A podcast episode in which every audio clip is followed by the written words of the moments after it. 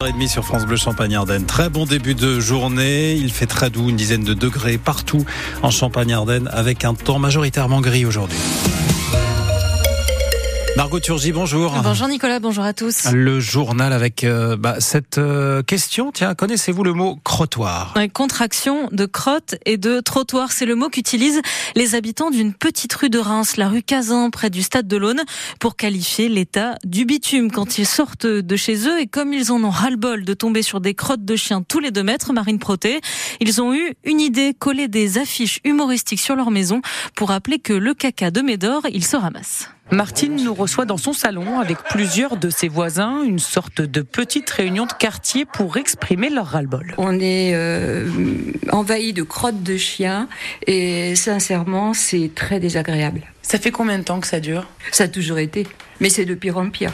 Il y a deux écoles dans le quartier, donc vous avez beaucoup d'enfants qui passent. Il y a des mamans avec des poussettes, il y a des et c'est vraiment épouvantable de marcher dans la crotte de chien. Alors son voisin Jean-François a décidé de prendre les choses en main. J'étais sur internet donc relever la loi, j'ai créé donc cette petite affichette que j'ai dupliquée sur l'imprimante, que j'ai distribuée, que nous avons tous posée sur les devantures. Cette petite affiche donc rappelle le, le, oui, le numéro donc de l'article et puis comme quoi donc les personnes doivent ramasser les déjections canines. Ils les ont accrochés vendredi et ça semble plutôt efficace. Oui, moi je trouve que depuis l'affichage, euh, il y a du mieux. Hein. Ah, vous êtes tous d'accord là-dessus?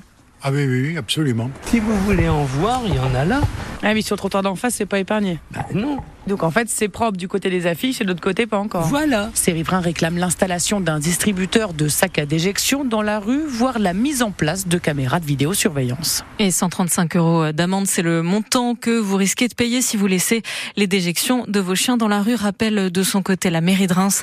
La campagne de lutte contre les crottes de chiens sur les trottoirs de la rue Cazin est-elle à retrouver en photo sur francebleu.fr. Gabriel Attal en visite surprise dans la Marne aujourd'hui. Dans le sud du département à Marny, avec au programme pour le Premier ministre à partir de 10h ce matin, visite d'une exploitation bovine et échange avec des agriculteurs.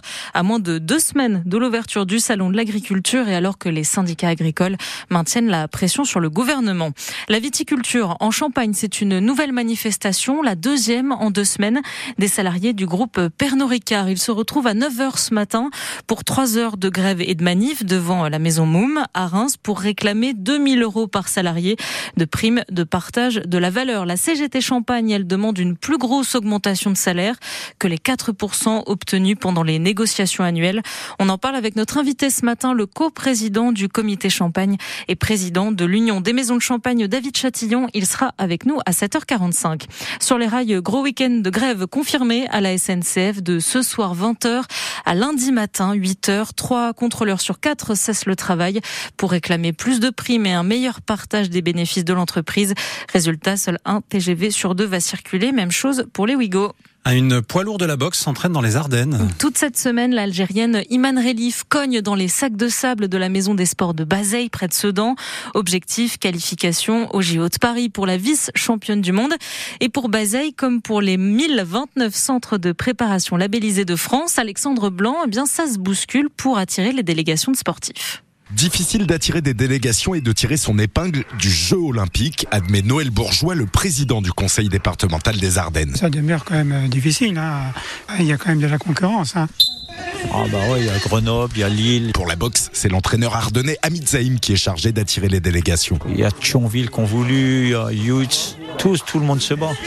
Mais c'est vrai que sur euh, la boxe et le, judo, voilà, on, a la possibilité d'accueillir euh, des athlètes de haut niveau. En l'occurrence, la boxeuse algérienne Iman Relif, déjà qualifiée pour les Jeux, et dont le calendrier est bien chargé. Il y a beaucoup de déplacements. Colombie, Bulgarie, Italie, États-Unis, Ghana, stages et tournois s'enchaînent. C'était pas évident de bloquer une date euh, pour les faire venir. Hamid Zaïm. Le ministère, il m'a dit, moi, monsieur Zaïm, je vous envoie la capitaine de l'équipe. Si à elle, ça lui va, c'est que les autres, ils vont suivre. Les autres, c'est toute la délégation de boxe algérienne qui cherche un lieu de stage pour les deux dernières semaines, juste avant les Jeux.